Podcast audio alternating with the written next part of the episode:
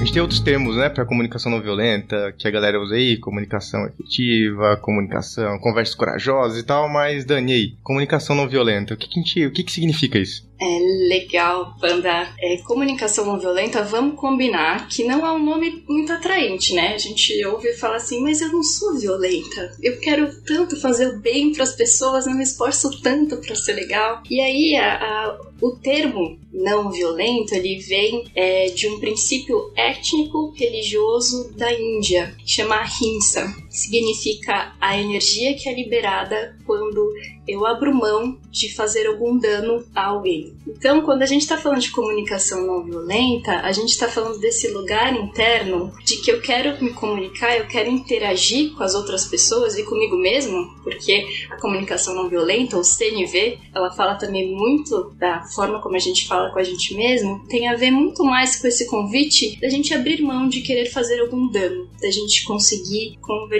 e fluir desse lugar, né, Delô? Sim, Dani, acho que isso me lembra muito o meu processo de me, de me permitir tentar praticar e aprender CNV, porque eu sentia essa necessidade. Toda vez que eu ouvia falar de CNV, eu ficava, eu ficava com uma culpa. Então eu falava assim: eu não gosto da maneira como eu me comunico em muitos momentos. Eu vejo que não gera o resultado ali que eu queria, mas sempre que eu pensava em estudar CNV, e às vezes chegava para mim essa devolutiva, tipo, você já pensou? Você já ouviu falar sobre CNV? Você já pensou em pensar sobre isso? E aí eu me protegia, eu falava assim: mas eu não sou violenta ou então eu tenho os meus motivos e ninguém sabe como, como é difícil, e as outras pessoas também. Então eu acabava me desconectando da possibilidade, eu me privava até de aprender sobre CNV, porque eu achava que era uma coisa complicada e eu achava que o termo também me afastava, eu acho falava, poxa, eu não sou essa pessoa violenta, ou então não sou só eu que sou violenta. E demorei bastante tempo para me permitir demorei. Isso é uma coisa que eu queria falar para vocês. Assim, eu me arrependo tanto. Se eu pudesse ter vivido alguns anos da minha vida entendendo a lógica de CNV, porque eu não tô dizendo que eu consigo praticar CNV. Diferente da André aqui da Dani, eu sou uma aprendiz mas eu já entendi a lógica. Então, toda vez que acontece alguma coisa que eu falo de alguma maneira, alguém fala comigo, eu falo: ah, foi isso que aconteceu. Ajuda tanto, tanto, tanto a vida. Muito, muito bem. Olha só, quanta coisa, gente. Mas peraí, a gente nem começou o episódio ainda, já veio com tudo isso. Que coisa boa. Vamos lá, Léo, solta a vinheta aí.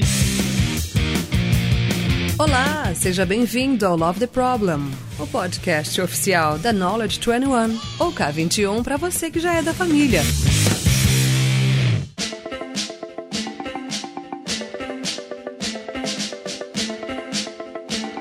Hoje não é o Lula que tá aqui falando, né? Como é que é o negócio? Vocês estão percebendo? Olha só. Estou eu aqui, o Panda, junto com pessoas maravilhosas, que o papo já tá muito bom aqui, gente. Então eu vou pedir para vocês se apresentarem rapidamente, falar um pouquinho sobre vocês. A Dani, que começou o papo agora há pouco. Diz aí, Dani. Bom dia, boa tarde, boa noite, vocês que estão ouvindo a gente. Eu sou a Dani Prevô, sou expert da K21 e minha, meu sentimento é que eu sou uma aprendiz de CNV, que nem a Delô falou. Eu acredito que desde 2016 a CNV entrou na minha vida e como ela me ajudou muito em todos os âmbitos pessoal, profissional, espiritual, eu comigo mesma, eu resolvi compartilhar isso. Então, desde 2018, eu falo que eu sou, que eu compartilho CNV das formas que vierem, palestras, cursos e agora eu tô com essa oportunidade de estar aqui com vocês compartilhando isso na agilidade. Muito obrigado, Dani. E temos com a gente também Delô. Oi, Delô. Fala um pouco sobre você pra gente.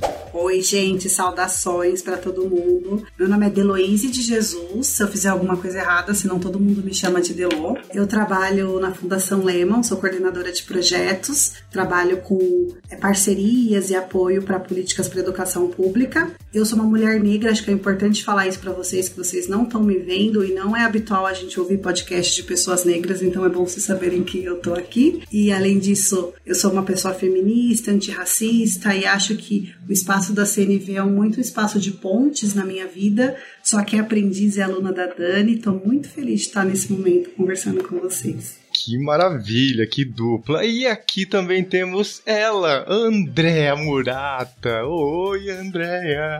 Oi, gente. Pra quem não sabe, eu sou a irmã gêmea do Panda. Só que não. E hoje eu tô como Agile Coach na PagSeguro. Eu conheci CNV há uns 5 anos já, mas sempre vim aplicando ela de maneira muito, como é que fala? Mecânica de uns tempos para cá, passei a estudar mais, a vivenciar mais e tenho sentido uma transformação na minha vida. Eu vou te falar que não tem sido fácil, porque me fez revisitar demais quem eu sou e como eu me comunico. E eu acredito muito no poder da CNV para transformar as relações e inclusive criar ambientes de trabalho mais humanizados. Falando nisso, Andréa, eu acho que vale fazer um gancho aqui da questão da violência, né? Que a gente se culpa e tem vergonha de ser violento e daí quando a gente começa a praticar gente conhece a CNV e começa a praticar, eu, eu fiz muito isso de explodir Daí eu voltava, ai meu Deus, porque eu explodi, é, eu sou essa pessoa horrível que é violenta, ou essa pessoa, essa outra pessoa tá sendo violenta comigo. Mas o primeiro passo que a gente aprende é que nós aprendemos a nos comunicar e a nos relacionar dessa forma violenta. Então nós aprendemos estruturas de linguagem de julgamento, de culpa, de medo, de punição. E o convite da comunicação não violenta é a gente tomar consciência dessa linguagem e se a gente está usando com a gente mesmo com as outras pessoas e tirar isso do nosso repertório e trazer para o nosso repertório a linguagem das necessidades humanas universais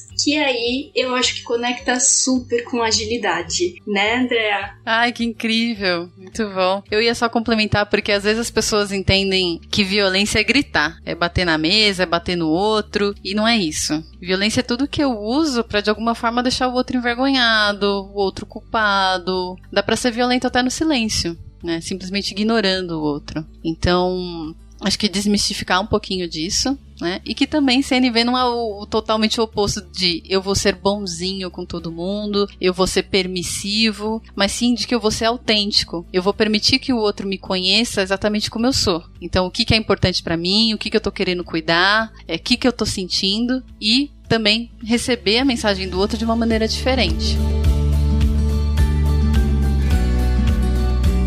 Muito bem, a gente já chegou aqui ó, com vários conceitos. O negócio tá bem quente pro começo de conversa. Mas eu, vou, eu posso pegar e voltar e fazer uma pergunta clássica, porque a gente está no Love the Problem. E a pergunta que a gente sempre faz aqui é: que problema a gente quer resolver com o CNV? São vários mas eu posso falar os problemas que eu comecei a resolver. Então, eu acho que o primeiro problema que eu comecei a resolver é eu diminuir muito os desentendimentos na minha comunicação. Então, ah, eu aprendi a expressar, como a Andrea falou, autenticamente o que eu realmente queria, o que eu realmente estava precisando, e pedir aquilo que eu queria receber. E daí isso, nossa, isso já ajuda muito, gente. Quando a gente aprende a pedir do jeito legal, efetivo e as pessoas compreendem a gente, daí, daí é um alívio, Ai, né? Ai, nossa, que delícia, consegui. Esse foi uma das, um dos problemas que eu resolvi com a CNV. E vocês, meninas? Acho que tem uma coisa que tem isso da gente conseguir pedir o que a gente quer receber, mas acho que tem uma coisa, quando a gente se conecta com a necessidade do outro, parece até que a gente está falando de uma coisa quase supersticiosa, né? Que não vale para a vida real, que é mais as relações pessoais.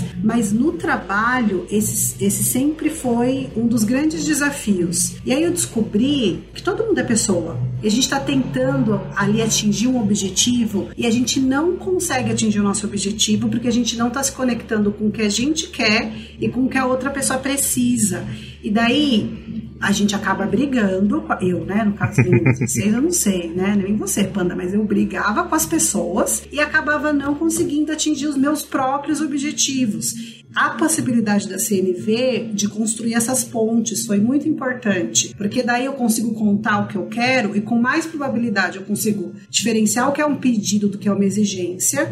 Então, o que que eu tô a possibilidade da pessoa trazer para minha vida ou levar para dela, o que, que é uma exigência e que exigindo eu não consigo, e como que eu consigo é, entender que a outra pessoa também tem ali as necessidades dela no processo, e daí eu consigo atingir os meus objetivos com ela, porque senão aquilo que eu quero fica travado. Quantas vezes eu não queria ser mais feliz, ou eu não queria que a pessoa entendesse o que eu queria dizer, ou eu não queria que a gente pensasse uma solução juntas, e o modo como eu trazia acabava fazendo com que esses objetivos não fossem cumpridos. Então, isso é um dos problemas grandes assim que a CNV me ajuda muito no dia a dia. bom, muito bom. E você, Andréia? Cara, são tantas coisas. Para mim, na minha experiência, eu acho que a CNV tá me ajudando muito a me entender um pouco mais, a ter um pouco mais de carinho por mim, um pouco mais de empatia quando eu não tô legal e quando eu tô precisando de um tempo. Então, parar, respirar um tempo é de se dar empatia e procurar entender o que, que eu tô sentindo, o que, que de repente não tá sendo atendido para mim. Isso é empatia. Porque aí no momento que eu dou empatia e me permito respirar, eu também vou conseguir fazer isso com o outro. E aí eu vou ter uma conexão mais autêntica, mais verdadeira. Mas tem uma outra coisa que eu penso muito sobre a CNV, que ela traz uma autorresponsabilidade. Ela traz pra gente de que tudo que a gente sente tem a ver com uma necessidade nossa que está sendo atendida ou não, com algo nosso que está sendo cuidado ou não, e que nunca é responsabilidade do outro aquilo que a gente está sentindo, por mais que o outro seja um gatilho para o seu sentimento. Isso te traz uma libertação e ao mesmo tempo você não pode mais culpar o outro. Não tem mais o papel da vítima. E a partir do momento que você sabe que a responsabilidade é tua, tu tem o poder de mudar a sua realidade e de tentar traçar uma estratégia para cuidar de você mesmo. Então quer dizer, André, que toda vez que eu observei um negócio acontecendo e eu reagi instintivamente, eu não estava usando de muita comunicação não violenta, não? Eu que vivi no chão de fábrica aí, como engenheiro, aprendi observação, observação, observação, mas nunca incorporei nada além disso. Causa e efeito, ação e reação, eram só duas coisas. E tinha um, tem um monte de coisa aí no meio que eu acho que eu não, não explorei, né? Então, conversando com vocês aqui e todos os papos que a gente já teve, vocês já falaram de observação, de necessidade, de sentimento, de pedido, todas essas coisas que para mim nunca fizeram parte do meu vocabulário, assim, né? Então, quando eu ouço a Dani, e eu sei que agora que ela me ensinou várias coisas, a André também já me ensinou várias coisas, quando elas estão usando esses termos, ou quando elas estão buscando sentimentos, necessidades na nossa conversa, assim, que eu percebo, nossa, como tem um espaço imenso entre a minha antiga observação e reação. Existe uma coisa muito grande aqui, e eu nunca experimentei isso. Inclusive, eu falo que a minha relação com sentimentos é muito superficial, eu ainda preciso aprender o que, que eu tô sentindo. Eu fiz um curso que me mostrou um Atlas das Emoções. E às vezes eu tenho que usar o Atlas das Emoções porque eu não sei o que, que eu tô sentindo, gente. Eu cato o um negócio lá e falo, eu tô nessa situação aqui, eu tô numa facilitação aqui num cliente e aconteceu tal coisa, eu tô observando isso, mas o que que é isso? Por que que eu tô assim? O que que isso tá, onde é que tá pegando? E daí às vezes eu uso de colinha ali, eu vou no Atlas das Emoções e dou uma olhadinha e falo, o que que tá acontecendo comigo? Como é que eu tô me sentindo? Antes de tomar alguma ação, porque a tendência é, como eu fui ensinado nessa estrutura super industrial, essa, você observa e você tem uma consequência, tem uma reação, é uma coisa muito direta, assim, né? Então, quer dizer que tem muito mais coisa no meio do caminho, né? Tem muita coisa, é, tem muita coisa, Panda, e, e, é interessante a gente pensar que a inteligência emocional, ela foi só uma inteligência é que foi começada a ser discutida em 1980, né? E sendo que o QI, que, é, que seria a inteligência mental, é, foi, é um termo cunhado já lá na década de 20, de 30. Então, esse lugar lugar da gente falar de sentimentos e necessidades é um lugar humano novo. Aí nós temos ainda, acredito, muitas coisas incorporadas de engole o choro, você já é grande, ou até homem não chora, né? Que até incentiva a masculinidade tóxica. Então a gente abrir espaços para a gente discutir de onde vêm os nossos sentimentos, quais são os nossos gatilhos, como que a gente lida com eles, faz toda a diferença no nosso dia a dia, pessoal e profissional. Isso que você falou, Panda, me lembrou muito, já fazendo o jabá do meu podcast, vamos fazer diferente. A gente tem um episódio lá que fala Criando Filhos com Compaixão, que é um capítulo do livro Vivendo a Comunicação Não Violenta. E a gente comenta muito nesse episódio sobre esse capítulo e também sobre outras referências que a gente pegou, e o quanto a gente não é alfabetizado para entender os sentimentos e as necessidades. Quando a gente é pequeno, a gente vê, ah, isso aqui é uma bola, isso aqui é um pássaro, isso aqui, sei lá, um computador, um celular. Mas em momento nenhum, é, nossos pais ou nossas autoridades chegam pra gente e falam assim, cara, isso que você tá sentindo é raiva, isso que tá, você tá sentindo é frustração. Dói mesmo no peito, né? Eu sei que dói, mas cara, o que, que eu posso fazer para te ajudar? E a gente não tem muito esse acolhimento, é muito tolhido. Nosso sentimento ele é visto como uma coisa ruim, engole o choro e tudo mais que a Dani falou. Então por isso que é tão difícil a gente ter esse vocabulário, porque a gente não foi ensinado a tê-lo. Acho que o ponto da Dani é muito bom. Ela estava seguindo com o Panda, que é isso. A nossa sociedade, ela é capitalista e ela é ocidental. Então a gente tem várias outras culturas que têm um repertório em que valores do sentir são mais amplos, né? E a gente não vive isso, a gente não tem esse letramento tem a questão, e essa questão da cultura de aprender e poder chorar e poder sentir, acho que tem muito a ver com. Porque CNV é uma coisa de humanas e não uma coisa do mundo do trabalho? Porque o sentir está associado na nossa cultura machista com o feminino. E tudo que é feminino não é profissional, não é coisa de trabalho. Adorei esse exemplo, quando tipo, lá no. Quando eu sou engenheira eu tô no chão da fábrica, eu não. ninguém tá me ensinando a sentir, eu tenho que reagir ao que tá acontecendo. Tem uma coisa ali da agilidade, da violência, de ser forte, que são habilidades que estão muito associadas na nossa,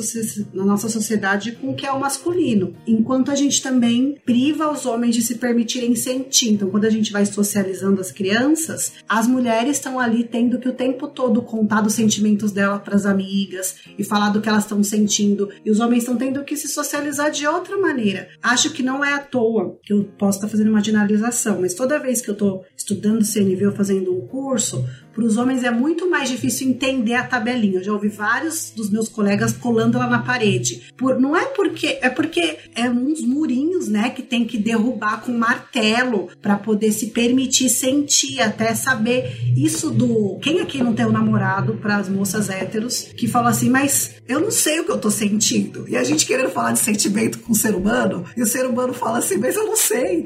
E nem, nem entra, né? Enfim, eu vou parar por aqui, pra gente não mudar tanto o foco da conversa. Muito, muito bom esse, essa, essa discussão, gente. E eu acho que ela faz todo sentido. Quem ainda não conectou ao que vem ouvir aqui no Love the Problem, com a nossa vivência, a nossa vivência empresarial, a vivência nas organizações, lembrem-se que a gente está cercado de seres humanos. E tudo que a gente está falando aqui tem a ver com relações. A gente está falando especialmente para o nosso público que ouve sobre metodologias ágeis, que a gente fala muito sobre trabalho do conhecimento, a gente está falando de pessoas. A Mariana Zaparoli falou esse tempo tempos atrás, já participou de vários episódios aqui do Love the Problem. Ela fala que agilidade é sobre pessoas. Quando é que as pessoas vão entender isso, né? Que a gente não tá falando sobre um fluxo de trabalho só. A gente tá falando da relação entre as pessoas e tudo mais. E a Dani catou ali, ó, incrível, esse negócio de quando as emoções, os sentimentos começaram a ser estudados. É tipo muito recente, né? É muito, muito recente. Eu tava lendo o livro Inteligência Emocional ali do Daniel Goleman e é incrível o como essas sinapses mentais, falando de nerdice aqui, né? Um lobo frontal com não sei o que, eu não sei as, as, paradas do cérebro. Eu sempre pulo essa parte, parte nerd porque eu nunca vou decorar, né? Por isso que eu acho que não me dei bem em biologia, porque eu nunca decorava essas coisas. Mas as sinapses mentais, é incrível como esses estudos são muito, muito, muito recentes, né? E a gente deixou isso, como a Delo disse, por toda a estrutura que a gente tem, que a gente vive de lado. A gente subjulgou esse entendimento sobre sentimentos e automaticamente sobre necessidades e tudo aquilo que circunda esse universo dos, das emoções, né? Eu queria trazer um ponto que, eu, que é muito legal, que agilidade não é um método é nenhum processo, nenhuma ferramenta. Agilidade é uma forma de pensar, né? Que a gente chama de mindset. E para mim a comunicação não violenta também é um mindset também é uma forma não só de pensar, mas de se relacionar. E através dos quatro passos que se você for pesquisar aí CNV no Google, faça isso, é bem legal. Muito provavelmente você vai encontrar aí quatro passos que a gente já falou aqui, que é observar e separar aquilo que você está observando daquilo que você está julgando ou interpretando. Que sentimentos isso que está acontecendo engatilhou dentro de você, qual necessidade sua tá aí por trás desses sentimentos, e aí a expressão autêntica, né, de, de tudo isso, que seria o pedido. E aí, se vocês quiserem, eu queria muito contar o meu case favorito de CNV, do sapato meio do caminho. Posso? Pode sim, mas só, só para quem, quem perdeu aí os quatro passos, entra lá no nosso backstage e vai ter tudo certinho descrito lá no k21.link barra Love the Problem. Vão ter todos os, os quatro passos que a Dani falou lá, algumas referências, inclusive do livro de inteligência emocional do Daniel Goleman e tudo que a gente citar a gente coloca lá. O podcast de André Murata, vai estar tá tudo lá no, no backstage do Love the Problem. Então vai lá, Dani, por favor, conte pra gente eu nomeei esse case de o sapato no meio do caminho, tá? Assim que eu casei, e daí quando a gente casa, a gente passa por um processo de forming, né, gente? Se já ouviram esse termo da agilidade. A gente tá formando algo novo, a gente tá formando uma relação, combinados novos. E aí, o meu marido, ele chegava em casa, tirava o sapato e deixava no meio do corredor. Eu chegava em casa e, por não ver o sapato dele, eu pisava no sapato, chutava o sapato.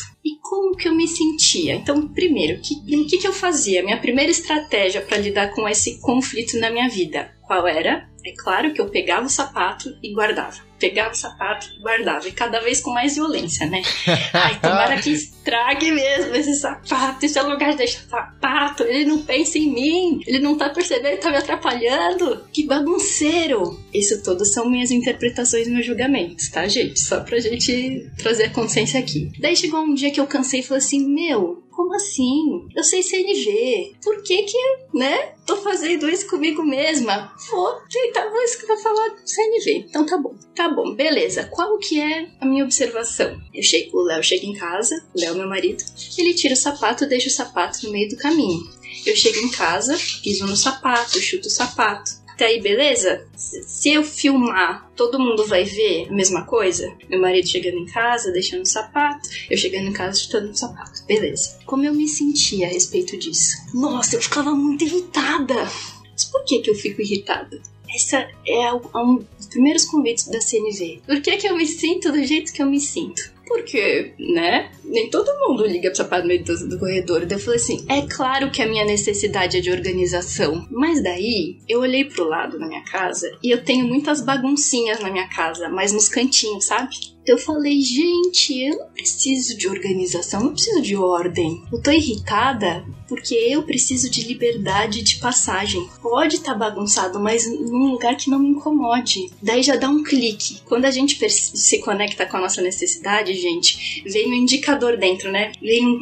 Ah, é disso que eu tô precisando. Por isso que eu nunca fui atendida de pegar o sapato e jogar longe. É louco, porque o Marshall fala muito de quando a gente sente raiva. Marshall quem, Andréia? Marshall quem? Quem é Marshall? O Marshall Rosenberg foi o cara que estruturou e sistematizou a comunicação não violenta. Muito bom. E ele fala que quando a gente sente raiva é como se fosse uma luz vermelha no painel de um carro, né? Que indica pra gente que a gente tá pensando ou julgando uma situação e não que a gente tá observando. E julgar não é uma coisa ruim. Julgar é natural do nosso cérebro. Só que quando a gente fala de comunicação não violenta, e principalmente quando a gente quer se comunicar com o outro, a gente tenta ir para um caminho de curiosidade, de se perguntar o que, que eu tô dizendo para mim mesmo, porque eu tô ficando tão irritado, e ao mesmo tempo, o que, é que realmente tá acontecendo? Então, quando a gente fala de curiosidade, tem tudo isso, de eu me investigar, de eu investigar a situação e até de investigar o outro quando o outro tá falando. Independente de como a mensagem chegue, o que, que será que o outro tá querendo cuidar? Por que, que será que o outro tá tão irritado? Então a Dani chega pro marido gritando e não sei o que, ao invés dele falar assim, nossa, você tá de TPM, que, por favor, homens, não digam isso, por favor. Ele vira e fala assim, mas do que, que você tá precisando? Tem alguma coisa que você tá precisando e não tá sendo atendido? É outro nível de conversa.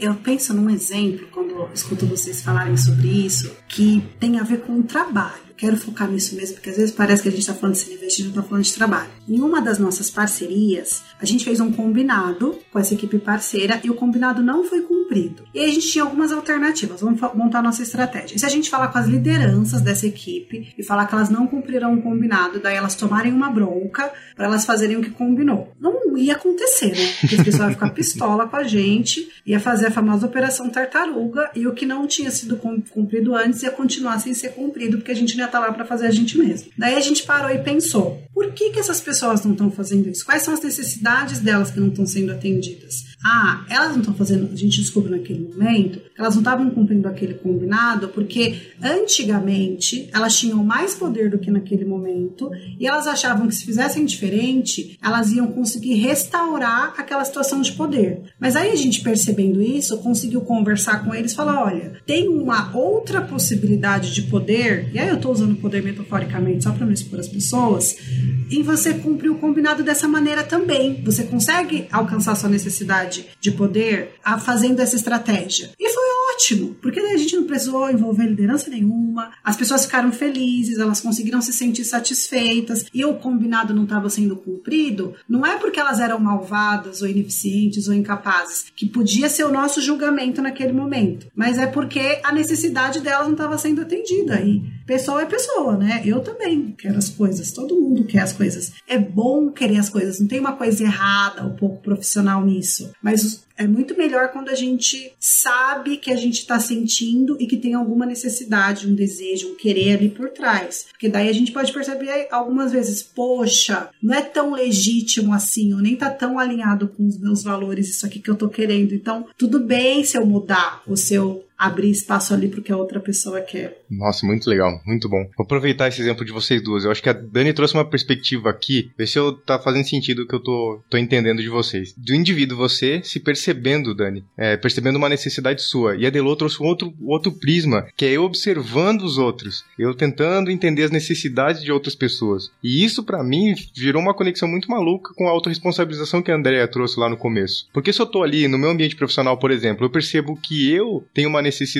não atendida e que eu consigo entender como eu posso fazer um bom pedido para isso, para que essa conversa aconteça de uma forma muito gostosa e muito tranquila. Quer dizer, nem sempre muito tranquila, mas pelo menos muito objetiva e clara, né? Não vai ser uma coisa naquele jogo político que normalmente acontece dentro das empresas, assim. E quando o exemplo que que a Delo trouxe é do tipo, nossa, tem alguma coisa que não tá tão legal aqui. A gente, a gente fala muito, né, das dependências entre as áreas, tem um pedido de uma área para outra, e às vezes a gente coloca políticas e, e barreiras ali simplesmente porque a gente tem um sentimento, uma necessidade não atendida, a gente não sabe como lidar com ela, a gente bota um critério, uma política. Algo que, tipo assim, ó, tá, peraí, deixa eu com o meu poder aqui, exemplo dessa, dessa galera que, que a Delo trouxe, que talvez sentiu que perdeu esse poder, então eu quero estabelecer alguma coisa para trazer esse poder de volta para mim, né? Muito, muito, muito legal. E daí, assim, os exemplos têm esse olhar que a gente fala de sentimento, de indivíduos, de pessoas, dessas relações e tudo mais, mas é muito interessante que, que o Marshall não usou isso só para resolver coisas da família, né? Tem muito exemplo dele de mediar conflito de gangue, de tribos, de Israel e Palestina, não é? Tem uma coisa de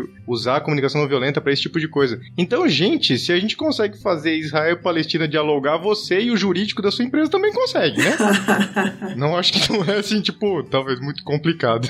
Diz aí, Dani. Uma, uma coisa interessante da palavra poder é que quando a gente se estabelece colocando uma relação de poder entre as necessidades ou entre eu e o outro, é exatamente isso que valida a violência, que é um, é um outro convite que o Marshall fez de quebra de paradigma. Momento quebra de paradigma. Tem a, a vinheta? Aí, o Toledo com os seus efeitos sonoros.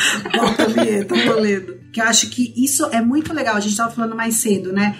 o nosso vocabulário ele é violento, ele é limitado. Então, por exemplo, enquanto eu estava contando esse caso, eu podia dizer que as equipes tinham uma necessidade grande de segurança, que elas tinham uma necessidade grande de reconhecimento, que elas tinham uma necessidade grande de se sentir contempladas no processo, que eu acho que descreve muito melhor o que aconteceu no exemplo que eu dei. Mais poder foi a primeira palavra que veio na minha cabeça. E acho que isso é uma limitação enorme do nosso dia a dia. Por isso que eu que estou aqui mais como aprendiz do que como as especialistas, né? Eu fico sofrendo todo santo dia, porque eu falo, hoje eu vou conseguir Hoje eu vou entender o que eu tô sentindo sem me julgar e sem julgar as pessoas. Aí eu não consigo. Mas aí, pelo menos, eu sei o que eu não consegui, que é um processo bacana. Eu acho legal aqui que tem, tem uma parada dos níveis de consciência, né, Delo? Me lembro muito lá aí, ó. O Lula não está aqui, mas ele vai ser citado novamente. Quem é do bingo do Love the Problem, marca aí, ó. Federico Lalu, no livro Reinventando as Organizações. Irmãos, você, é, vocês têm cinco minutos para ouvir a palavra de Lalu? ele fala muito sobre sobre níveis de consciência, que é uma coisa que Ken Wilber trouxe aí, né? E como a gente se enxerga, né? E os nossos ambientes profissionais é, no meu entendimento, pelo menos no nosso contexto aqui, Brasil, ou mercados que a gente atende, né, aqui na K21, eles são majoritariamente laranja, e laranja tem muito essa pegada do resultado, e o resultado tem uma relação de poder, e todo esse vocabulário tá dentro desse nível de consciência, né? Então, quando Delo traz esse ponto, tipo, ah, hoje ser uma pessoa melhor, ela já tá nesse nível de consciência, em que ela já tá observando isso, e a gente tá aqui exatamente para tentar ajudar as pessoas a transcenderem um pouco mais nesse entendimento, né? Então, evoluir esse nível de consciência não precisa ser tudo, mas esse, pelo menos esse pedaço da reflexão a gente conseguir dar um passinho além. Né? Lembrei do meu momento quebra de paradigma. Pode soltar a vinheta, agora é real oficial.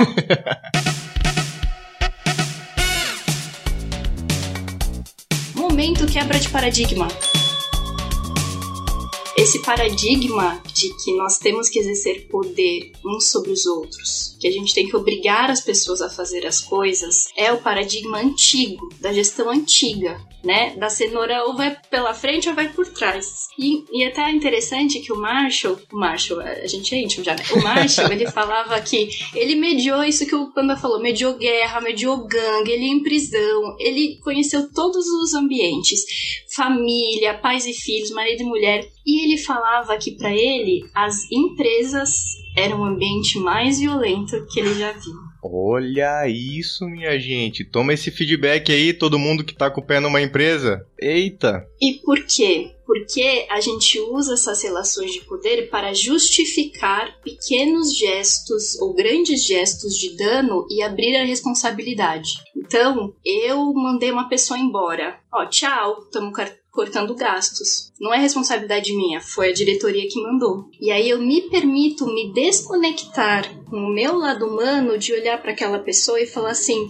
"Meu, é difícil para mim, eu imagino que vai ser ainda mais difícil para você. Mas eu, eu vim aqui conversar com você que você vai ser desligado da empresa. Daí eu queria entender o que, que a gente pode fazer. É, talvez uma carta de recomendação, talvez um feedback. Eu tive uma experiência muito legal que uma pessoa amiga minha veio fazer o curso de CNV porque ela estava sendo gestora de pessoas e naquele ano ela já tinha mandado embora cinco pessoas. E daí ela precisava mandar embora mais uma pessoa e ela veio aprender comunicação não violenta para fazer com que aquele momento fosse melhor. E ela trouxe o feedback de que ela conseguiu conversar né, com a pessoa. E no caso, esse, esse colega dela chegou e falou assim: Nossa, sabe, muito obrigado. Realmente não faz mais sentido para mim ficar aqui na empresa de vocês. Muito obrigada por essa conversa. Eu vou buscar outros caminhos profissionais. Então imagina, gente, a gente conseguir se conectar. Não é que a gente não vai passar dificuldades, não é que a gente não vai entrar em conflito. Nós vamos, mas nós vamos saber fazer isso de uma forma que vai construir, porque a gente vai estar tá colocando lá na conversa a minha necessidade, a necessidade do outro, e na empresa tem um terceiro, tem um terceiro caso, né, que é a necessidade da empresa de sustentação, de sustentabilidade é, das metas. Que eu ia falar, gostei muito do que você falou, essa conexão ela só acontece quando tem empatia. E empatia é uma palavra que tá meio gasta, né? Às vezes as pessoas acham que é abraçar a árvore, não sei. Mas é uma, é uma habilidade muito necessária, que é eu dizer que eu tô, de alguma forma, conectado com o outro. Para isso eu preciso ouvir, sem ficar interrompendo, ou ficar tentando dar conselho, prestar atenção no outro. Eu não preciso sentir pena, ai, coitado, não é sentir por ele. Mas tá, de alguma forma, mostrar que você tá conectado com o que o outro tá sentindo, com o que o outro tá precisando. E aí que é isso que a Delo fez, né? De putz, eu fiz um julgamento, mas eu rapidamente fui entender o que será que eles estavam precisando. Será que eles estavam precisando de segurança? Isso é empatia. Eu busquei tentar ativamente me conectar com o outro. E eu não precisei me sentir exatamente como o outro se sente. Nesse caso, eu vou só, enquanto você está pensando aí, André, só vou também contar que funcionou fazer uma coisa legal do CLV, que é checar. Então, eu criei a minha hipótese e a gente foi lá e conversou com aquela equipe e falou assim: olha, será que vocês estão sentindo falta de como era antes? Porque antes vocês tinham mais é, reconhecimento do trabalho de vocês? E, e aí as cabecinhas balançam assim: sim, porque antes todo mundo sabia que era a gente que estava fazendo e todo mundo conhecia o nosso trabalho. E aí essa checagem deu muito certo, porque eu podia estar também criando as hipóteses na minha cabeça. e aí não era nada disso que eles queriam. E a chance de ter o um resultado contrário, que era ter mais desestímulo e mais conflito do que cooperação, também era alta, né? Olha aí, a Delô dando uma aula de validação de hipóteses. A gente fala tanto isso na agilidade, né? Produteiras, produteiras, vocês que estão ouvindo aí, ó. Delô acabou de validar uma hipótese de um sentimento ou de uma necessidade. Olha isso, não é nem produto, não tem métrica, não tem nada disso, mas validação de hipótese. Isso é bom, né, Delô? Que orienta a gente a poder validar se aquilo que a gente tá entendendo é verdade ou não, né? Super. Isso é uma coisa muito legal, porque o, quando a gente pensa em sentimentos e necessidades, quando a gente chega nesse passo da comunicação não violenta, a gente pensa na gente. E daí o convite é depois a gente fazer a mesma coisa com outra pessoa, que é o que a Delo tá trazendo. Né? Então, o tanto sapato no meio do caminho, eu parei e pensei, qual que seria a necessidade do meu marido deixar o sapato no meio do caminho? Daí eu pensei, ah, sapato né, de homem deve ser desconfortável, né? Ele deve estar tá precisando de conforto, ele deve sentir um alívio, né, entrando. E aí, quando eu fui checar com ele, ele falou, nossa, eu amo chegar em casa e não ter regras. Daí eu errei a necessidade dele. Mas não tem problema, porque só o ato de eu checar ou o ato de eu empatizar, que é eu mostrar que eu estou considerando que ele tem sentimentos e necessidades, fez com que ele entrasse na conversa. E daí eu pude olhar para ele e falar assim: "Ah, tá bom. Então você precisa de liberdade, né? Que nem eu. Olha só que legal. Será que você pode colocar o sapato debaixo da mesa?" Foi o meu pedido. E eu falei para ele todo o pensamento que eu falei para vocês, a minha observação, o que eu, como eu me sentia e a minha necessidade de liberdade de passagem. E daí eu pedi para ele: será que você pode botar o sapato debaixo da mesa? E daí ele falou para mim: não, eu vou guardar na sapateira. What? Nossa, gente, eu sabia que era bom. Vai ser muito melhor do que a receitinha de bolo. E ele nunca guardou o sapato na sapateira, gente. Mas ele começou a botar os sapatos assim no cantinho do corredor, do, no cantinho das coisas. Ele passou duas semanas apontando e falando assim: Olha, meu amor, olha onde eu tô pondo o sapato. Que é para mim um outro grande benefício da comunicação não violenta e a gente aprender a expressar a nossa necessidade. A outra pessoa pode ter estratégias diferentes para atender a minha necessidade. Ele não se conectou com o meu pedido de guardar o sapato debaixo da mesa, mas ele se conectou com a minha necessidade de liberdade de passagem. E para mim, essa é a grande conexão. Love the problem. Ame a necessidade do seu cliente. É quando a gente fala a dor do cliente, a gente está falando o quê? Seu cliente está sentindo uma dor porque tem uma necessidade dele que não está sendo atendida. Seu colega tá aí gritando, ou tá desmotivado, ou você tem um detrator num processo. Quê? Qual a necessidade dessa pessoa não estar tá sendo atendida? Como é que a gente pode abordar isso e trazer pro explícito? E pro explícito a gente consegue trabalhar. E até com a gente mesmo, né? Diversas vezes eu me vi irritada em reunião e eu ficava me perguntando o que, que eu tô dizendo para mim mesma? O que, que eu tô dizendo para mim mesma? E aí às vezes eu podia estar tá dizendo, tipo, ah, essa reunião não vai dar em nada.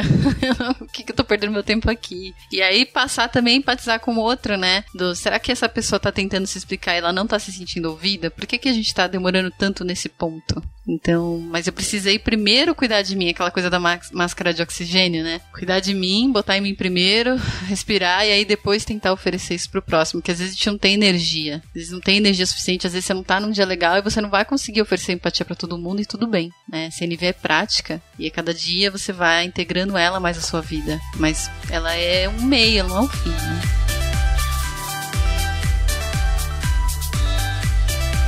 Eu tô aqui numa posição de aprendiz. Delô falou disso antes. Eu tô aqui, ó. E a minha mente só tá fazendo várias conexões, né? Porque muita gente ainda tem esse mito de tipo, ah, esse NV, o que, que isso tem a ver com o meu trabalho, né? Com o que a gente tá na empresa e tal. A gente falou de muita coisa aqui, gente. Muita relação entre as pessoas. A gente falou sobre validar hipóteses. A gente falou de várias coisas. Inclusive esse negócio de necessidade que a Dani acabou de trazer me lembrou muito do Fit for Purpose, né? Quando a gente tá fazendo alguma coisa, a gente tá validando qual é o propósito, né? Do nosso cliente. Por que, que a gente precisa precisa fazer aquilo, nada mais do que validar essa necessidade, né? Tem vários exemplos muito interessantes de que a gente, por exemplo, roda alguma coisa do Fit for Purpose, Fit for Purpose Card, que eu vi Andressa Chiara e o Dubovski, que tem uma, uma palestra muito legal sobre isso, é, e a gente percebe que a necessidade das pessoas que estão ali usando o seu produto era outra, completamente diferente, porque a gente tá, não tá validando, a gente tá subentendendo e a gente não tá perguntando, a gente pode até perguntar, né? Se a gente tem clareza de que a gente ama o problema e não a solução, e que a gente de fato quer resolver as dores ou necessidades das pessoas que estão ao nosso redor, os nossos clientes, as áreas da nossa empresa, as pessoas que estão ao nosso redor e tudo mais, a gente consegue usar muito de CNV para isso também, né? Mas e aí, tem mais mito além de que além desse, tipo, hum, CNV não tem nada a ver com trabalho, eu não vou falar sobre isso que mais a gente tem de mito sobre CNV, gente? Eu não sei se é um mito, mas eu fiquei pensando muito naquilo que, que a Dani falou sobre a, a como a gente é criado, né? É, a nossa linguagem, há muito tempo atrás, ela foi se adaptando para justificar a dominação. Né? Então, quando a gente parou de ser nômade e estabeleceu propriedade de terras, a gente começou a dominar terras animais e, inclusive, outras pessoas. E a gente vem é, seguindo isso. E até hoje a gente é muito criado para obedecer. Obedecer, obedecer, obedecer. Então é muito difícil que alguém alguém que chegou e teve que obedecer os pais, teve que obedecer os professores, todas as autoridades, chegar lá na, na, na empresa e começar a questionar começar a ser um pensador ao invés de executor. Então, eu, eu também consigo fazer essa conexão de que, a partir do momento que eu me entendo e eu conheço meus valores, aquilo que é importante para mim, o Marshall fala: quem tá em conexão com as suas necessidades não é um bom escravo. Então, eu sei o que é importante para mim, eu sei quais são meus valores. Então, eu não vou simplesmente obedecer. Eu vou começar a questionar. E aí eu começo a ter mais pensadores do que executores quanta violência foi justificada porque eu estava apenas obedecendo uma autoridade. E a CNV vem muito questionar isso, essa autorresponsabilidade. Olha, a gente falando de Management 3.0 também, gente. O que, que é isso? Olha toda a conexão aqui ao redor do universo da CNV. Elô, você ia trazer um ponto também? Eu ia, eu ia dizer que eu concordo totalmente com a Andréia e que eu também pensei em um outro mito muito comum da CNV, que é de que é uma coisa engessada, o que não é natural, que é quase forçado. Então, ah, se eu tiver que me encaixar naquelas caixinhas eu não vou estar tá tendo uma comunicação que é natural com as outras pessoas. E acho que isso faz sentido, porque a gente está olhando ali para simplificação. Então tá, tem um método, é uma, que é uma maneira da, da gente entender o processo, que é da gente conseguir praticar. A gente simplifica, né, como tudo na vida, para conseguir entender. Mas tem essa, esse ponto que a Dani começou falando, que a CNV tem a ver quase que com uma filosofia, sabe? Você tem uma crença de que a pessoa importa com a qual você está conversando, de que você importa, o que você está sentindo importa. E aí no dia a dia do trabalho, acho que onde mais eu tô conectada com isso é com o que a Andrea fala de, poxa, eu tô na reunião e daí eu percebo que eu tô com raiva. Ao invés de eu começar a falar, essa pessoa horrorosa que me deixou com raiva, olha o que ela fez, eu penso, por que, que eu fiquei com raiva? O que, que foi que, que trouxe esse gatilho aqui? E tento ter empatia com a pessoa. Por que, que ela teve essa atitude que para mim, me conectou com a minha raiva. Ah, poxa, pode ser isso, pode ser aquilo. Isso tira a pressão na hora. E aí eu acho que a vida ela vai ficando mais fácil e conforme você vai praticando, fica mais autêntico mesmo. Fica a coisinha do, do passo a passo. Você vai vivendo e vai conseguindo fazer. E aí quando você é, é quase aprender um idioma, né? Você não sabe falar. Daí você vai falando tudo errado e vai falando esquisito. E chega uma hora que você tá falando, gente. É, é mais ou menos isso. Outra, outra acreditar que, eu, que para mim enriqueceu muito minha vida, eu acredito que enriquece a vida do trabalho, é se nós não queremos esse lugar mais de obedecer estruturas hierárquicas que a gente trabalha porque a gente tem medo de ser mandado embora, porque isso já foi comprovado que não é produtivo, que as pessoas mais produtivas são as pessoas que estão alinhadas com o seu propósito, né, que estão alinhadas com os valores e têm as necessidades atendidas e colaboram para as necessidades uns dos outros serem atendidas. Então, criar essa colaboração, né, que é um princípio da agilidade. Inclusive, eu que resolvi entrar na agilidade por conta do primeiro princípio, pessoas e interações mais do que processos. E aí eu falei, gente, que lindo isso, é totalmente CLV, eu quero entender. e aí, é acreditar que existe esse novo paradigma do ganha-ganha, que a gente não precisa mais estar em relações onde eu ganho e o financeiro vai se ferrar. Ou que, ah, não, a logística já tá me, me pedindo essa coisa, mas eu vou ficar de olho porque eles estão querendo me sacanear. Como que a gente senta e cria reuniões onde todos nós conseguimos colocar as nossas necessidades me na mesa e acharmos juntos estratégias que atendam às necessidades? E aí a gente começa a criar essas relações, esses locais de trabalho e essas empresas, essas organizações que estão olhando para as necessidades humanas de um jeito verdadeiro, de um jeito autêntico, para a gente parar de é, colocar nossa energia é, ainda em essas estruturas que, que nos maltratam, permissivas, é, que justificam a violência de qualquer forma. Eu queria trazer uma pergunta para saber o quanto, o quanto isso é um mito para vocês, né? Porque isso me tocou muito, né? Porque a, a, a expressão, né, comunicação não violenta, é a minha cabeça é uma coisa muito doida, gente. Ela só pensa em coisas altamente agressivas, né? Do tipo, dar tapa na mesa, xingar alguém, sair na mão. Tem, tem um monte de caso de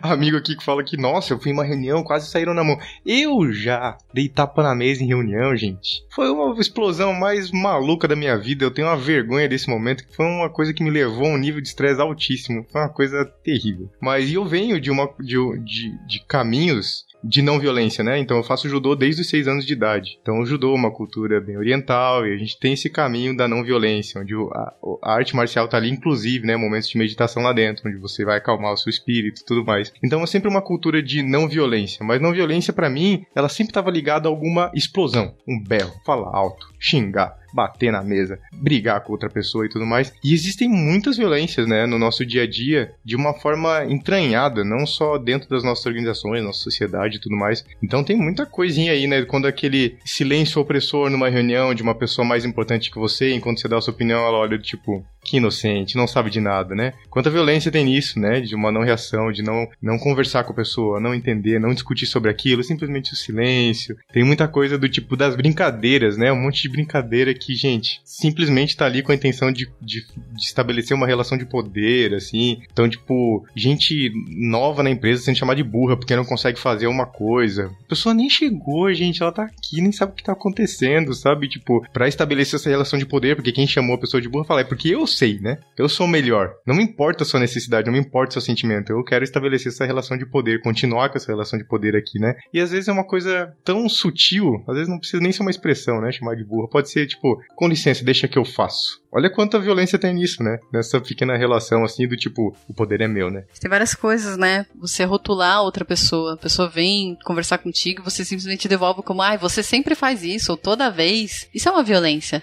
Você não escutar a pessoa até o final, ficar interrompendo o tempo inteiro. Você diminuir a dor do outro. Ai, não, não é nada disso, imagina, já vai passar. Não, isso não é nada. Você ficar querendo competir com a dor do outro. Ou você dá conselhos não solicitados. Às vezes a pessoa ela só quer se conectar e se sentir ouvida. Sentir que aquilo que ela tá dizendo tá sendo escutado realmente por alguém. E aí quando você não deixa a pessoa nem terminar de falar e já começa a aconselhar, isso inclusive é violento. Eita, Andréia, subiu o nível, a régua da violência foi lá pro espaço e agora? Não é mais só o soco que eu tinha pensado, não, é?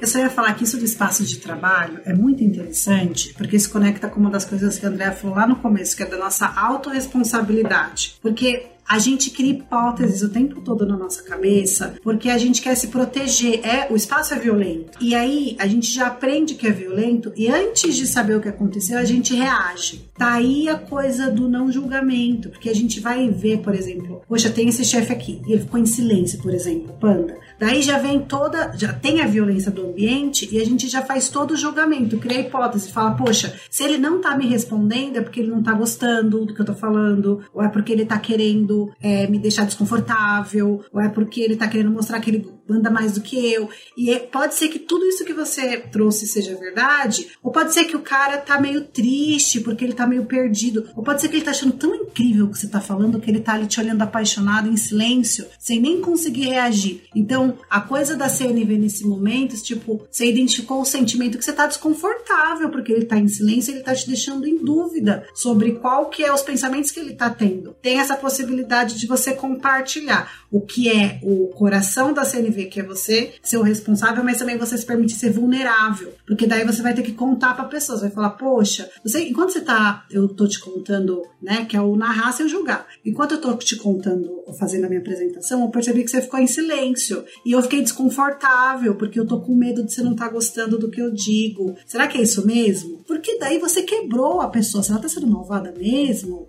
ela vai dizer para você que ela tá fazendo isso de, de propósito de verdade para te deixar mal, ou ela vai falar, poxa, eu tô fazendo isso, as pessoas... talvez ela nunca tenha pensado que ficar em silêncio deixa a pessoa desconfortável. Talvez ela ache que é respeitoso. Vários talvez. É que a gente só sabe quando a gente pergunta, né? Pode ser que a pessoa minta, mas a gente deu essa chance e é muito difícil fazer. Eu tô falando isso porque assim, você estuda, você vê, você fala, ah, é isso, mas todo dia eu reajo, todo dia eu reajo. E tem, e tem a hora da armadilha. Hora da armadilha, gostei disso. Conta aí, hora da armadilha. Eu sei onde estão os meus gatilhos, você vai aprendendo seus padrões. Então, quando eu tô falando, já falei, a Dani sabe disso, né? Quem me ensina é ela. Quando eu tô falando com a minha equipe, ou com as pessoas das redes de educação, eu sou a Deloise da CNV, porque eu tô conectada 100% com a necessidade daquela pessoa, eu me importo com aquela pessoa, eu, eu admiro o trabalho dela, admiro o que ela tá fazendo, e daí pronto, daí, meu, é, eu vou errar menos. Agora, quando eu tô falando com as outras lideranças ou com espaços de poder, eu me conecto com os meus medos, com as minhas fragilidades, e aí eu tô reagindo o tempo todo, a pessoa não falou nem nada, eu já tô brava. Ah, tô brava,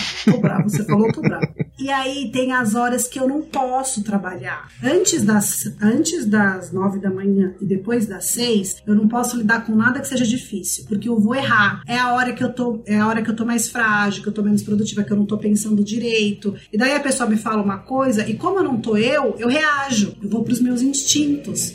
Daí dá ruim. Mas assim, gente, me ajudem, entendeu? Se vocês tiverem mais dicas, eu também continuo aceitando. Achei incrível que a Delo puxou, já deu duas dicas maravilhosas. Ela já sabe o horário, ela se reconhece, sabe o horário que não funciona muito bem. E pergunta, né? Não que seja uma coisa muito fácil, mas perguntas, elas vão ajudar a gente na nossa caminhada. Dani, Andréia, alguma dica pra galera? Pra que a gente possa usar alguma coisa que tá aí no coração da CNV, no nosso dia a dia, começar já a fazer amanhã? Eu gosto muito de uma frase do Marshall que eu trago como um mantra. Toda agressão é uma expressão trágica de uma necessidade não atendida. E aí aí, quando alguém perdeu a cabeça, é agressivo, até tá tentando me manipular, porque manipulação é até uma outra forma de violência, né? Eu fico, eu olho pra pessoa e falo, não é que ela não gosta de mim, não é que eu fiz algo de errado, não é que eu errei. Ela tá expressando tragicamente a necessidade dela porque ela nunca aprendeu CNV, porque, né, se ela soubesse. Então, que é ouvir com empatia, né, que o primeiro pilar é a gente aprender a se expressar autenticamente, e o segundo pilar é a gente ouvir com empatia, né? Aprender a ouvir por trás das palavras das pessoas, a gente fazer esse filtro e começar a se comunicar com a necessidade da pessoa. Então, quando você pode falar assim, Dani, esse relatório tá uma droga, refaz tudo, não dá para entender nada. Eu posso escolher reagir. Então, primeiro eu respiro. Segundo, eu falo, toda agressão é uma expressão trágica de uma necessidade não atendida do outro não é sobre mim. Então, quando eu consigo fazer essa respiração e me permitir não reagir, eu consigo me dar esse tempo de virar a chavinha e falar: beleza, eu tenho necessidade de reconhecimento, pô, eu fiz o relatório com o maior carinho, essa apresentação com o maior carinho, eu queria contribuir, eu queria ter uma necessidade de ser ouvida. Mas se essa pessoa tá me falando isso, que tá uma porcaria, qual necessidade será que é dessa pessoa? Será que é de transparência? Será que o, o que não, não, não tem os padrões de harmonia, de beleza dela? Será que é de objetividade, tá muito longo? Qual a necessidade dessa pessoa? Então, a minha primeira dica é não ouça o que o outro fala sobre você. Faça esse convite que a Andrea falou, dessa curiosidade, dessa investigação. Seja o investigador das necessidades. O que será que essa pessoa está precisando? Que aí é como a Cadelô falou. Quando a gente rebate uma coisa dessas, de esse relatório tá uma porcaria, a gente olha e fala assim: nossa, você tá precisando de mais clareza? Ou ele tá. O relatório para você tá extenso, se, se, você precisa de mais objetividade, a pessoa fala assim: Você acha que eu tenho tempo de ficar uma hora lendo isso? Aí você fala assim: Ah, legal. Então é objetividade a necessidade. E a gente vai, então, tornando melhor isso. E para mim, Guga, desculpa, mas eu queria só. Desculpa aí. Eu e a Delo, a gente falou, né, Delo, brincando que não há culpa na CNV, né? Só existem necessidades sendo ou não sendo atendidas, né? Que culpa também é um instrumento de dominação. Então, foco lembra três pilares da agilidade: foco no valor, foca na necessidade. Ciclos curtos, não espere muito tempo para você resolver aquilo que você tá dentro de você. Vai fatiando as suas necessidades e vai conversando a respeito disso, porque depois fica uma, uma, uma cebolona que é difícil de descascar. Melhoria contínua. Se permita fazer essa reflexão constantemente de você se perceber do que você está observando, aquilo que você está falando para você, aquilo que você está sentindo, precisando, o que o outro tá, e quiçá experimenta. Vai lá, experimenta, pega os quatro passos, no começo é mecânico, mas depois começa a fluir. Muito bom, muito bom. E você, André, alguma dica pra gente começar a usar de CNV no nosso dia a dia? Acho que a primeira coisa que eu teria para dizer é calma. E que quando a gente aprende CNV, a gente pode cair num, num negócio de que eu tenho que usar CNV com todo mundo, eu tenho que usar o tempo inteiro, e foi que eu falei, é o meio, não o fim. E isso que a Dani falou da experimentação. Então, eu lembro que esses dias eu não tava muito bem, e aí a minha irmã chegou na minha casa e começou a fazer várias exigências e me pedir várias coisas, só que eu não tava legal. Aí eu dei aquela respirada e falei, por que, que você precisa falar nesse tom? Você tá precisando de ajuda? Ela parou na hora de ser agressiva, ela falou, tô, tô precisando de ajuda. Eu falei, cara, mas eu não tô legal agora. E a minha sorte é que eu conseguir fazer isso. Mas às vezes pode ser que eu não consiga e responda para ela, vai te cagar, e não sei o que, e paciência.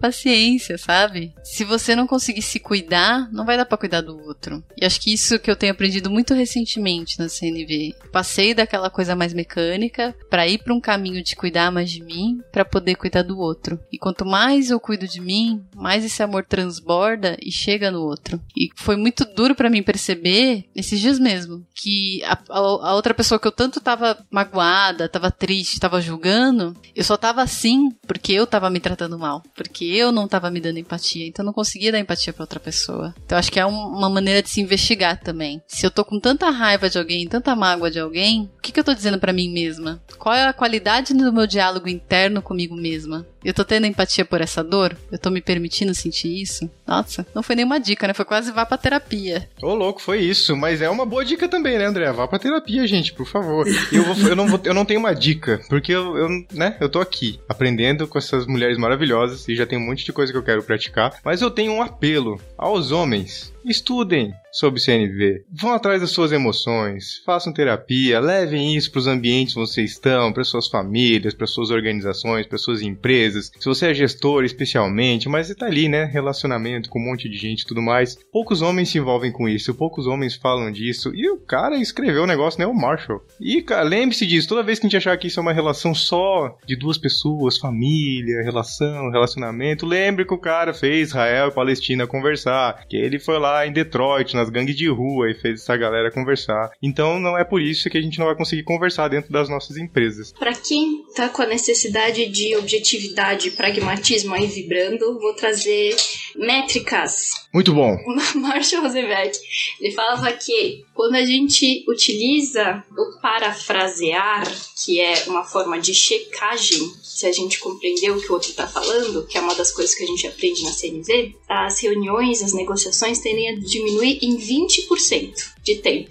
Tá? Então você vai ser 20% mais produtivo nas suas reuniões, mais produtiva nas suas reuniões nas conversas. E uma outra métrica que o, que o Macho traz é que aí é uma métrica de experiência dele, que ele observou na experiência dele que a partir do momento que as duas partes do conflito conseguem nomear a necessidade da outra parte, então eu consigo nomear a necessidade da Delo, a Delo consegue nomear a minha necessidade. Naturalmente, o conflito se resolve em 20 minutos. 20 minutos? 20 minutos. Ô, louco. Se eu identifiquei a necessidade, o conflito vai se resolver porque eu vou achar estratégias para atender ambas as necessidades, mas vejam bem, a partir do momento que ambas as partes consigam expressar a necessidade da outra parte, né? eu consegui me conectar com o outro, o outro conseguiu se conectar comigo. Em 20 minutos a gente chega a uma solução. Bora aí, pessoal pragmática. Vamos lá aí, ó, redução de 20% do tempo das nossas reuniões. E se a gente falar das necessidades em 20 minutos, a gente resolve tudo nesse mundo.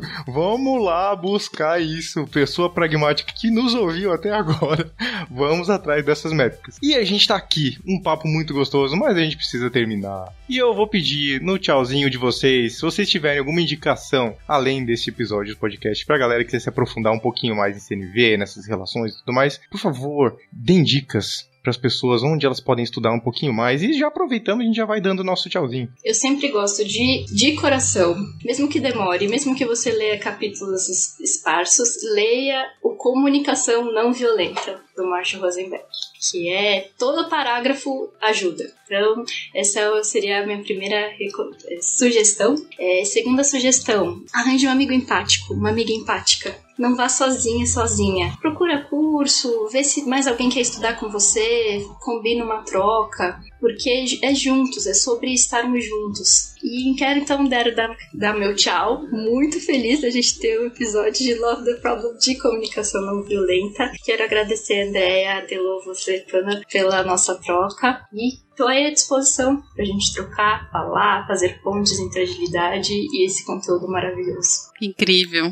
Eu vou recomendar o livro Vivendo a Comunicação Não Violenta, também é do Marshall. Ele é um livro mais leve, ele é menos denso, cheio de diálogos e exemplos de como ele resolveu vários conflitos. Então é bem facinho de ler. Vou recomendar também meu podcast, Vamos Fazer Diferente. Os seis primeiros episódios são sobre os seis primeiros capítulos do livro. Então a gente vai falando as nossas percepções e tudo mais. E também gostei muito do que a Dani falou sobre ter uma, uma comunidade, procurar uma comunidade de prática. Esses dias mesmo eu participei de uma escuta empática num, num grupo. E foi incrível, porque quanto mais empatia você vai dando, mais. Os sentimentos são como o iceberg. Você só vê um pedacinho lá em cima. E quanto mais você vai investigando essas hipóteses empáticas, mais você vai descobrindo mágoas super profundas. E existem curas que podem acontecer através dessa escuta empática. Então, se você puder, procure um grupo de escuta empática. Para participar.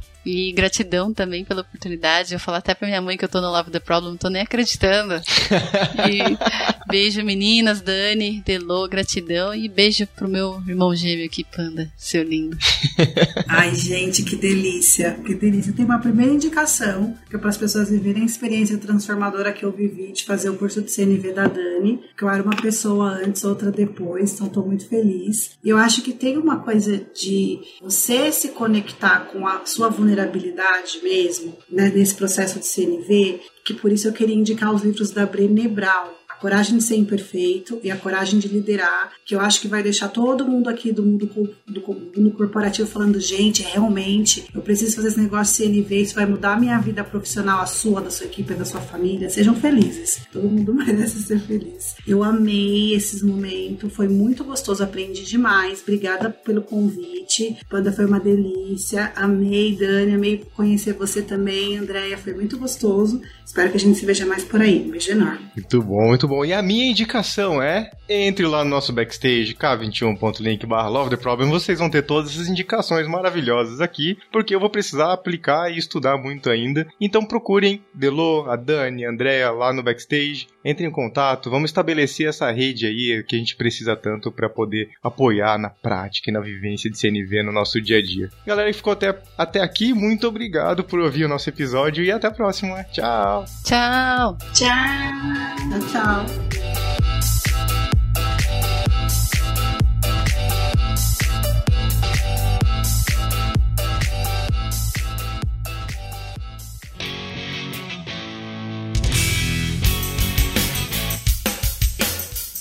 Você acabou de ouvir mais um episódio do Love the Problem. Esse podcast chega até você com o apoio da Knowledge 21. Confira mais um K21.com.br.